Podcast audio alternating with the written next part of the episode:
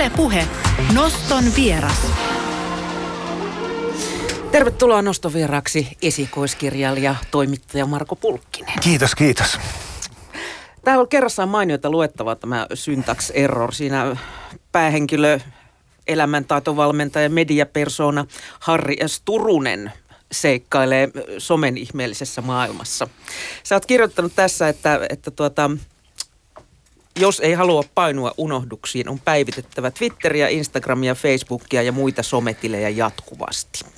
No näin se ainakin Harryllä tuntuu olevan, koska Harry on jotenkin, hän on siis 50 ja tämmöinen yritysvalmentaja, self-help-oppaiden tekijä, hän yrittää nyt pysyä kaikin voimin mukana tässä nykymeiningissä. Ja sitähän se yleensä vaatii, että on muutama tili auki ja jotain kerrottavaa seuraajille. Oli se sitten sisältöä tai ei? Oli se sitten sisältöä tai oli se ehkä ihan totta tai sitten, että sitä voi tehdä päivityksiä vaikka suurin piirtein kuolevan isän viereltä, jos nikseen ottaa. Ja Harry kyllä ottaa. Harry otti kaiken ilon irti siitäkin, jos näin voisi sanoa. Miten tämä kirja sai, Marko, alkuunsa? No, mulla oli aikaa siihen paneutua tai kirjoittamiseen. Mä oon kirjoittanut aikaisemminkin kyllä, tavallaan niin kuin ehkä 15kin vuotta, mutta on ollut pitkiä aikoja, että mä en ole kirjoittanut. Sitten oli aikaa keskittyä siihen ja ei mulla ollut siis minkäännäköistä ajatusta oikeastaan mistään, ei teemoista eikä juonesta, ainoastaan se, että joku hähmäinen kuva siitä, että entäs jos joku tämmöinen yritysvalmentaja ja self-help-oppaiden tekijä, joka kertoo muille millaista on hyvä elämä ja kuinka kannattaisi elää, että yleensä myös menestyy sit, sehän on yleensä niin kuin menestysoppia. Niin mitä jos tämmöisellä ihmisellä alkaa itsellään mennä elämä sakata ja talous alkaa firmalla, jolta ehkä ostettaisiin näitä koulutuksia mennä huonosti, niin sehän niin kuin kertoo musta, että no ei kannata varmaan heiltä ostaa, jos kerta heidänkään elämä tai heidänkään talous ei siinä firmassa oikein niin kuin pärjää. Ja sitten siihen alkoi ilmestyä niin kuin erilaista hahmoa ja erilaista tarinaa. Ja tavoitin jotain semmoisesta niin kuin kirjoittamisen magiasta sinänsä, että niin kuin yllätyin aina itsekin. Ja siis, että kun en tiennyt mihin se on menossa, niin se oli todella, niin kuin, totta kai siihen liittyy persepenkkiin tyyppistä inspiraation hakemista, mutta sitten toisaalta niin usein oli silleen, niin kun pääsi oikein kirjoittamaan, niin se oli todella mukavaa. Mm. Jotenkin mun mielestä nämä hahmot tai päähenkilökään ei välttämättä kauhean fiktiiviseltä kuulosta tässä, että hänellä saattaa olla ihan elävä esimerkki. No ei oikeastaan ketään suoraan, mutta jotenkin tässä ajassa ehkä tollainen henkilö, mulla on se olo, että se Harry voisi olla talouselämästä. Ja tämäkin itse asiassa, että kun toikin sai niin alkuisen, en edes ajatellut sitä nyt, niin ei ollut mitään liikenyttiä, jossa niin kuin on liikemiehet tavallaan niin kuin politiikkaa menossa, johon tossakin päädytään. Että siinä kyllä se mahdollista voisi olla mun mielestä jotenkin tällainen henkilö tuolla oikeassa elämässä. Ei nyt ehkä kaikki mitä tuossa on, mutta melkein. Mm. No siis kirjan päähenkilö on siis elämäntaitovalmentaja ja mediapersona Harri S. Turunen, mutta kirjassa seikkailee myös ihan todellisia henkilöitä. Siellä on Mikael Jungner ja Markus Selin ja Tuomas E. Buskea. Eikö se ole yhtään hirvittänyt sotkea näitä todellisia henkilöitä fiktiiviseen tarinaan, jonka on tullut somesta kyytiä? Ei ole vielä tullut. Enkä mä ehkä odotakaan. Musta ihmiset, jotka eivät ole päässeet tähän kirjaan, pitäisi lähettää viestiä, että miksi en ole päässyt sinne. Enkä ole riittävän tärkeä henkilö. En mä sitä hirveästi ajatellut. Tietysti kun mä oon sitä alkanut kirjoittaa, niin en mä tiennyt, että se julkaistaan. Ja sitten mä niin kuin ilahdutin itseäni tällaisilla henkilöillä. Ja merkille pantavaa tietysti on, että siinä oli ensimmäinen henkilö, joka tekstiin ilmestyi, on Klinge, historian emeritusprofessori, kun hän tällä hetkellä on. Ja jotenkin mä niin kuin huvitti se ajatus, että se on viimeinen ihminen, Matti Kling on Twitterissä, että se kirjoittaa jotain niin kuin 19 Pariisiin sijoittuvaa kävelykertomustaan, jossa hän tapaa historian henkilöitä siellä boulevardeilla ja sitten yhtäkkiä siellä tulee bling bling ja ai Harry on lähettänyt mulle kissavideoita ja se keskeyttää työnsä ja vastaa, että hitsi miten hienoja ja sitten se taas palaa takaisin, niin kuten Montesquieu on täällä kävellyt. Sitten kun tarina meni eteenpäin ja sitten kun tuli ikään kuin Erraattu, joka on tämän Harry S. Turusen firma, niin kokous, niin sitten mä vaan huomasin, että siellähän istuu tuttuja henkilöitä. jostain ne sinne tuli. Eikä niissä ollut oikeastaan silleen, niin kuin silloin varsinkaan, niin ei niissä niin kuin mitään valintaa. Mutta jälkikäteen ajatellen, niin siellä on paljon sellaisia ihmisiä, jotka on olleet aika kauan jossain median liike-elämän pyörteissä toimittajina ja sit, tai tuottajina. Ja aina tuntuu, että aina kun tulee joku uusi juttu, on paikallisradiot, niin siellä on nämä henkilöt, jos tulee vähän niin kuin netti tai jotain. Joo, ja sitten kun on some, niin ne on siellä. Et niin kun, se on hauskaa, että ihmiset niin kun, pysyvät jotenkin mukana tällaisissa niin kuin mediamaiseman täyttämissä paikoissa ja aina sieltä ne pulpahtaa samat henkilöt aika usein. Eikä siinä, he ovat varmaankin niin taidokkaita. Ehkä. Niin, tässä kirjassa he olivat siis Harri S. Turusen firman hallitus. Joo. Mistä se Jasper Pääkkösen sinne pääsi? Niin sekin on, koska se on... Todellisuus seuraa aina fiktiota nähtävästi, koska siis 2016 se Jasperhan ei ollut erityisesti esillä missään. Mutta koska mä jotenkin sitäkin ajattelen, että kun on tämmöisiä eri piirejä, vähän niin kuin mediapiirit ja sitten on elokuvapiirit, joissa on niin kuin tietyt henkilöt ja sitten on se yksi gängi, jossa on niin kuin Dudsonit ja Jaajöt ja tämmöiset. Ne jotenkin niin kuin menee vielä toistensa kanssakin sekaisin ja ihmiset, jotka paljon tekee, niin ne on... Varmaan niin kuin nyt vaan törmäilee erinäisissä paikoissa. Mutta esimerkiksi Jasper on äärimmäisen sympaattinen ihminen, jolla on varmasti sydän paikallaan. Ei näistä niin kuin, eikä muutenkaan niin kuin, musta satiiria voi ajatella sillä tavalla, että jos sua käsitellään siellä, että se olisi niin kuin puolesta tai vastaan, vaan pikemminkin päinvastoin. Mutta siis että se vaan nyt niin kuin tuntui sopivan nämä ihmiset. Ja ehkä ne sitten jälkikäteen musta tuntuu kanssa, että tekee siitä Harrista vähän niin kuin semmoisen todellisemman, kun se siellä... taahuilee näiden oikeiden ihmisten joukossa. Kirja julkaistiin siis viime tiistaina. Joo. Millaista palautetta tähän mennessä on tullut? No kyllä se on hyvää palautetta saanut ja kun tietysti jo esikoiskirja, niin sitä hyvin kiinnostuneena kuuntelee. Varmaan sitä kuuntelee itse asiassa, jos on kirjoittanut 14 kirjaakin, mutta totta kai se on jotenkin, tuntuu, että niin kuin, että tässä on asioita, jotka ovat ihmisillä mielessä muutenkin. Eikä sitä ihmettele, että sehän se nyt on varmaan itsenikin saanut sen kirjoittamaan esimerkiksi joku suhde tähän sosiaaliseen mediaan, että mikä se voisi olla tai miten sen kanssa pitäisi tulla toimeen. Ja ehkä siitä jo päässäisi helposti johonkin itsensä brändäämiseen tai muihin hienoihin sanoihin. Onko tullut näiltä kirjassa seikkailevilta todellisilta henkilöiltä vielä? Ei ole vielä tullut, enkä mähän en tunne heistä oikeastaan ketään. Et ihan niin kuin Nybergin Arto, joka mainitaan, niin hän on sentään mun ystäväni vuodelta 87 suurin piirtein, mutta mä joitakin olen tavannut työn merkeissä, koska olen toimittajana ollut ja niin päin pois. Sitten mulle kävi itse asiassa siellä nyt niin kuin mainitaan tavallaan, kun Harri pitää puhetta, että se vähän niin kuin pöllikirjailija Mika Nousiaiselta tarinan, kun sille itsellä on ollut oikein siihen sopivaa. Ja, Mika asui tuolla Hertsikassa, missä minäkin asuin, vielä jonkin aikaa sitten. Ja hän on hyvin sosiaalinen ja näin me ja sitten jotain kysyi, että mitäs kuuluu. Ja mä sitten leikkisesti sanoin, että ei, tämähän vaikuttaa sullekin, että multa on tämmöinen kirja tulossa, että joudut varmaan etsiä kohta uusia töitä. Ja sitten keskusteltiin siitä kirjasta ja sinäkään aikana mä en niin kuin itse asiassa muistanut, että hänet on niin kuin mainittu täällä, että mä olisin voinut siitä jotenkin lainausmerkeissä varoittaa tai näin poispäin. Mutta tietysti siinä kävi niin, että heidän perheensä muutti pois Hertsikasta, että en tiedä, oliko tämä joku ennen, että nyt lähdetään ennen kuin... Maine on vedetty lokaan. No ei, hänetkin esitellään siellä musta ihan hyvässä valossa. Harri on paitsi tämän kirjan sankari, niin hän on myös somepersoona. Hänellä on omat sometilit, eikö? Hän on mennyt someen, vaikka tuossa kirjassa hänelle vähän ohraisesti käykin hänen yrityksissään olla leikkisä. Instagramissa ja Twitterissä ottaa hauskoja kuvia, niin siitähän se soppa syntyy. Mutta kyllähän siellä on nyt. Kannattaa käydä katsomassa.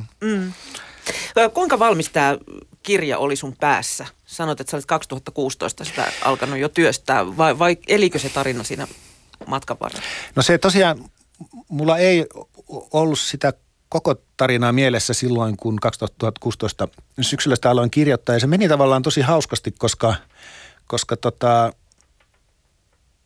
mulla ei ollut jotenkin tietysti mitään rajoja kanssa, mitä mä tein. Että se, mitä huvitti, eniten mua huvitti, ehkä niin kuin noi tutut julkisuuden henkilötkin tuli sen takia, että mä niin kuin huvitin itseäni siinä kirjoittaessa, että pannaan näitä tänne. Ja jotenkin mua huvitti sekin, että kun tuossa aika monta tyylilajia tuossa kirjassa ja siinä on myös Harri S. Turusen Helsingin Sanomiin myöntämä 50-vuotishaastattelu, niin mä kirjoitin sitä samana päivänä, kun mä itse täytin 50, koska Helsingin Sanomat jostain syystä ei tullut mua haastattelemaan, niin mä ajattelin, no minä en anna tämän häiritä, minä kirjoitan tämän haastattelun. Ja siinä haastattelussakin tavallaan tuli kaikkea semmoista niin kuin, totta kai sen, mä nyt sitä kirjoitan, mutta kuitenkin uutta eteen ja se meni eteenpäin ja eteenpäin, mutta sitten siinä tuli ikään kuin näytettiin tai kerrottiin, että nyt on firmalla menee vähän heikosti ja nyt sen pitää keksiä jotain ja siinä on se kokous, jossa sitten sitä puidaan, että meneekö tämä koko erraattum konkkaan, niin silloin mä olin kyllä maalannut itseni hyvin vahvasti nurkkaan ja siinä tuli myös semmoinen jotenkin ihmeellinen juttu, että kun Harry käy miettimään sitä, että he valmennusyrityksenä on pitäneet suuria luentoja, siellä on 400-500 ihmistä ja niille annetaan yksi ohje, että hei carpe diem tai jotain muuta. Ylipäätänsä, että se on jotenkin hassua, että monimutkaisiin asioihin annetaan joku yksi vastaus ja siellä on niin 400 ihmistä, niin siellä on 400 persoonaa, joita elämästä ei tiedä mitään, mutta niille annetaan joku yksinkertainen ohje. Ja sitten se Harry kävi miettimään sitä, että eikö tätä samaa voisi käyttää niin kuin, että mitäs nyt politiikassa tapahtuu, varsinkin populismissa on monimutkaisia ongelmia, joihin annetaan yksinkertainen vastaus, että voitaisiko mennä tähän suuntaan. Ja kun mä tätä kirjoitin, niin mä olin niin kuin ihan silleen, vau, että tämä niin kuin jäi niin kuin jännittävään kohtaan. Tätä mä en niin kuin tavallaan tiennytkään. Että se niin kuin, siihen tuli matkan varrelta tavallaan. Ja sitten myös yksi teema, mikä siinä nyt on isän ja pojan suhde, niin sekin jotenkin niin kuin sinne pikkuhiljaa ilmestyi varmaan siihen niin kuin, on liittynyt sekin, että oma isäni kuoli joitain vuosia sitten, eikä sitä kovin pitkää aikaa, että se varmaan niin kuin alitajunta tuottaa sitten niitä asioita sinne, mitä sitten, josta tavallaan vähän niin kuin yllättyykin. Mm. Niin siis kirjassa liikutaan hyvin vahvasti somemaailmassa, eikä Härrille hyvä heilahda sitten, kun erehdytään ottamaan lauantaisruuhkassa hätäinen selfie. Mutta siis pohjimmiltaanhan toi kirja taitaa kuitenkin kertoa keski-ikäisen miehen isäsuhteesta. Kiitos, jos olet löytänyt sen sieltä, että kyllä niin kuin, joo,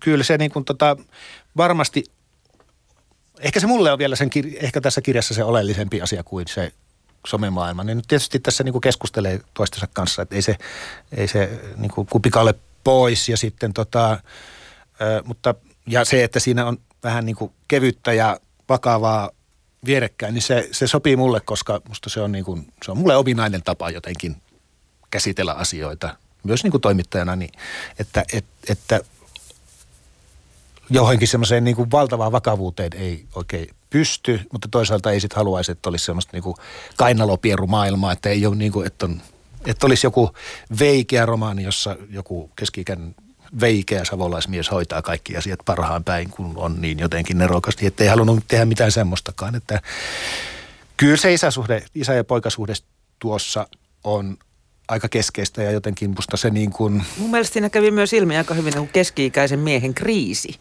Joo, ja kyllä, niin mä olen näin jälkikäteen miettinyt kanssa, että onko se Harry myös vähän masentunut koko ajan, että se niin kuin, ja kun se sitten... Tässä käy tavallaan miettimään, että mitähän se isä, joka on niin kuin vaipumassa Alzheimeria lähtemässä tästä maailmasta vähän niin kuin poispäin, että selvästi se miettii, että miten se suhtautuisi tähän hänen elämäänsä, siihen elämään, mitä se nyt tuossa kovasti yrittää elää. Mm. Ja se kävi myös ilmi siitä, että Harry halusi tulla ehdottomasti nähdyksi nuorten naisten kanssa. Joo, se on musta jotenkin kuuluu tämmöiseen menestyvän miehen elämään. Sä oot, Marko, tehnyt toimittajan duuneja yli 20 vuotta, oot pitkän linjan toimittaja. Miten uutisointi on sun mielestä sinä aikana muuttunut? Onhan se muuttunut hyvinkin todella paljon ja niin kun, tämä ei tarkoita, että se olisi muuttunut suuntaan tai toiseen ikään kuin hyvää tai huonoa akselilla, mutta et varsinkin silloin 1000 vuotta sitten, kun aloitin, niin kyllähän se pyrittiinkin semmoiseen niin kuin hyvin niukkaan logiikkaan, ilmaisuun ja toki sitten myös aikaa oli siinä mielessä enemmän toimittajilla, että he tekivät yhtenä päivänä jutun ja se tuli seuraavana ulos. Siitä ei tehty mitään välipyrskeitä ja tuotteita. Ja totta kai nyt kun on eri välineet ja kaikki on käynyt nopeammaksi, niin se on ihan luontevaa, että niitä tehdään niin kuin määrällisesti enemmän. Mutta tänä päivänä tietysti, kun myös viestejä on niin paljon maailmassa, niin on se, että ei voi sanoa kovin yksinkertaisia asioita. Tai tuntuu siltä, että niin kuin mikään ei ole enää mitään kovin harmaata, jossa kerrottaisiin, että 3 viestä vei auton ja ajoi ojaan. Ja sitten kerrottaisiin, mitä siellä on tapahtunut, vaan että Veikko otti aamulla HIF-klippiksensä ja jätti Marjan kotiin ja sitten jatkusi, että sitten tapahtui jotain, joka muutti heidän elämänsä. Ja ehkä sinne olisi vielä laitettu, että tämä tapahtui järven päässä, että siinä otsikossa olisi mahdollisimman paljon kaikkea sellaista pientä, mihin lukijat voivat tarttua.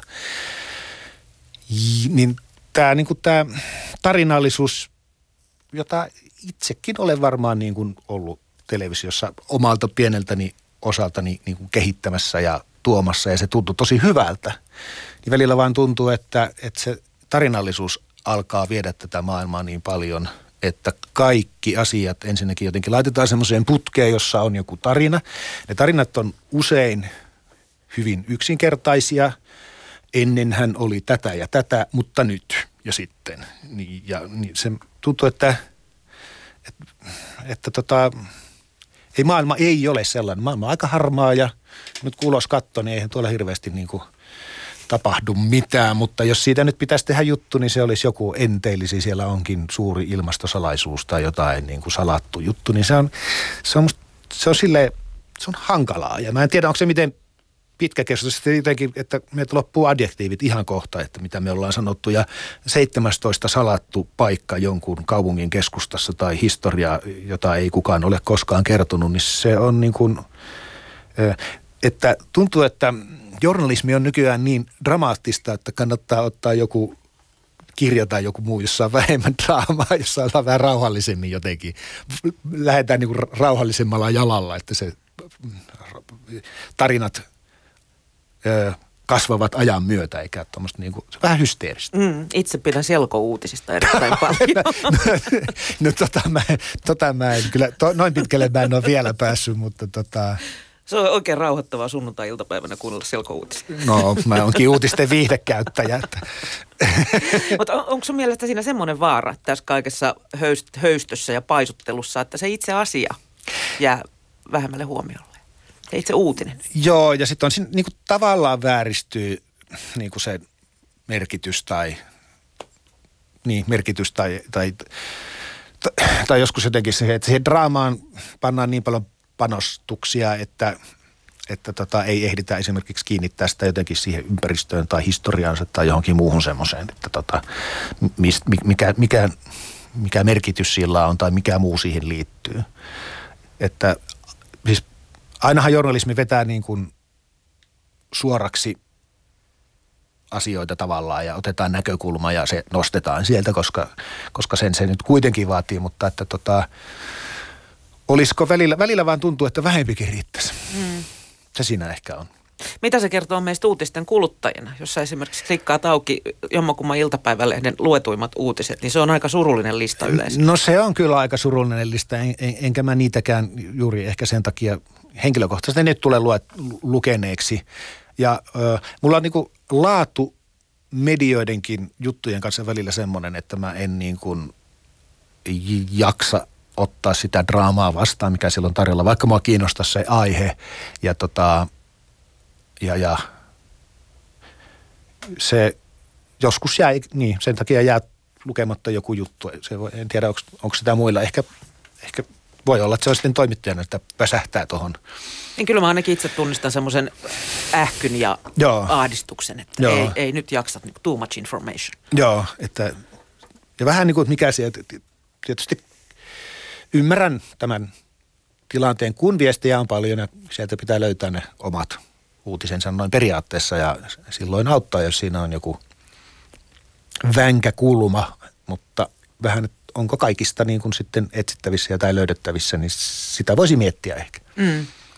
Piilotetaanko sun mielestä uutiset tämmöisten niin kuin feature-juttujen muotoon liian hepposin perustein. Joo, se siinä varmaan on, että uutiset, jotka ovat... tapahtui jossain, mitä tapahtui ja millä vaikutuksella. Niin Tämä on jännä, että 11-vuotias poikani joskus sanoi, että hän ei jaksa, kun tämä niin lähetään jostain kaukaa, kun hän haluaisi lukea tämän uutisen.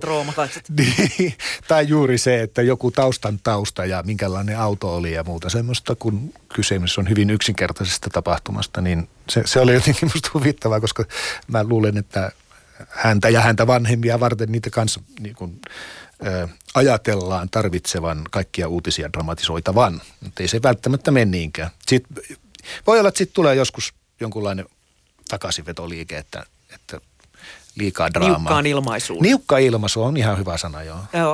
Millaisia motiiveja sä luulet, että tällaiseen niin kuin kaiken niin kuin höystämiseen on? Tähän dramatisointiin. Niin. No kyllä se tosiaan toi, että kun viestäjä on...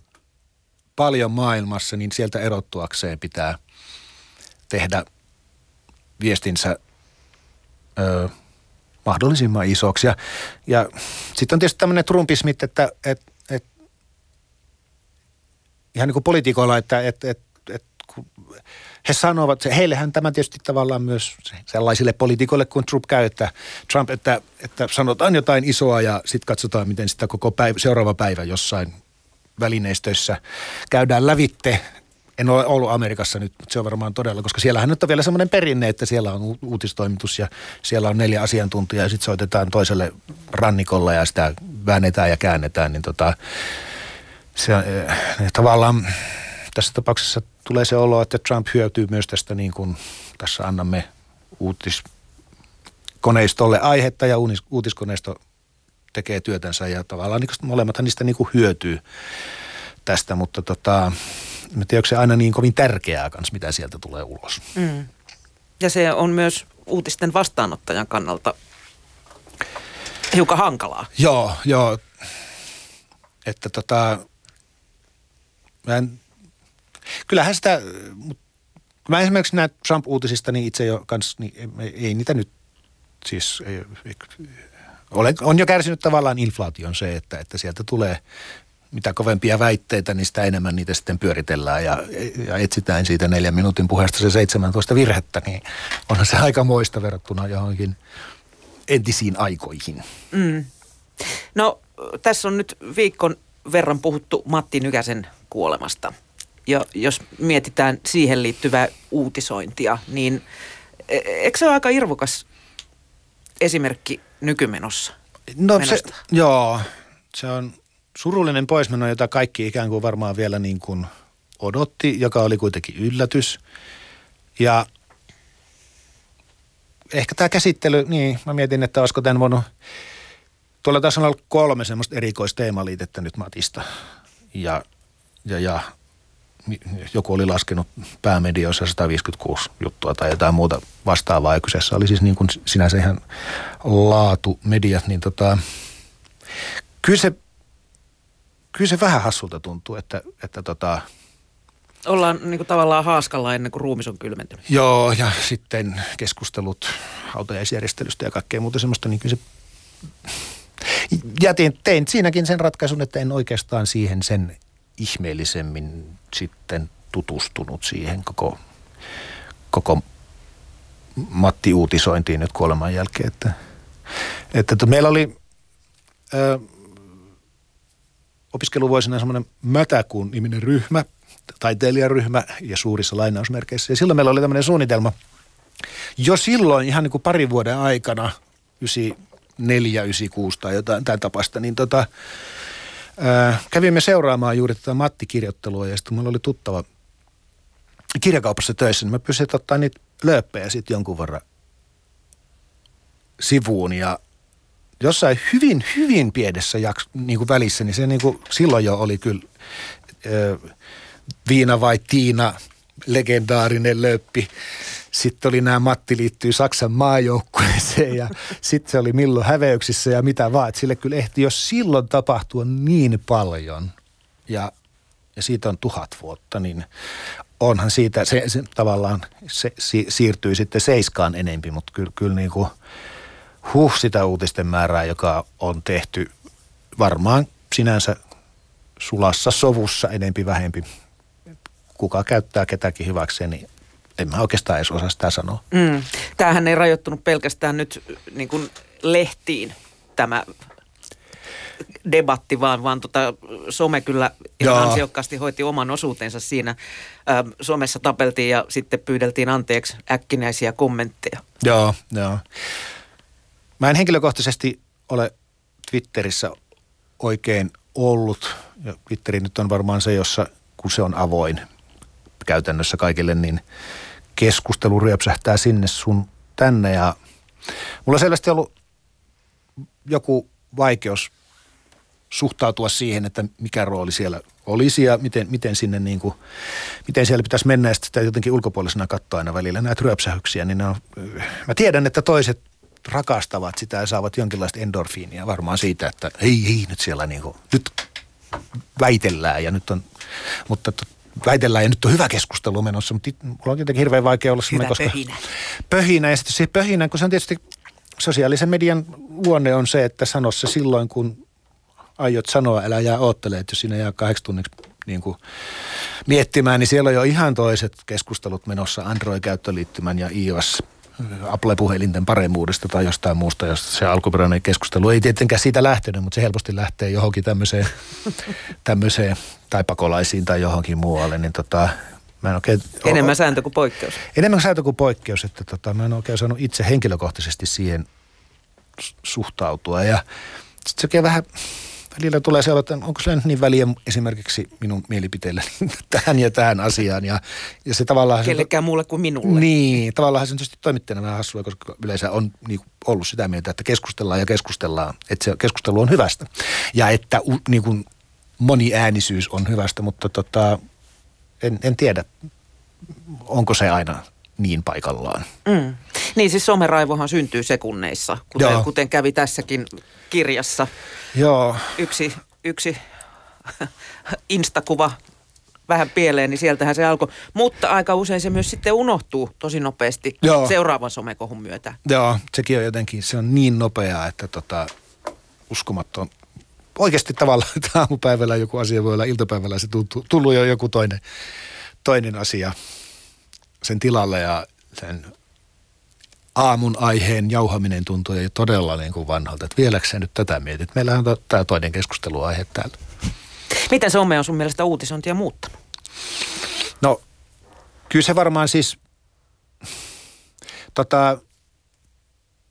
kun Facebook varsinkin tuli, niin sitähän otettiin mediassa tosi avosylin vastaan ja kaikista. Se oli niin kuin hieno, yleensä jutut oli aika positiivisia ja sitten mutta sitten...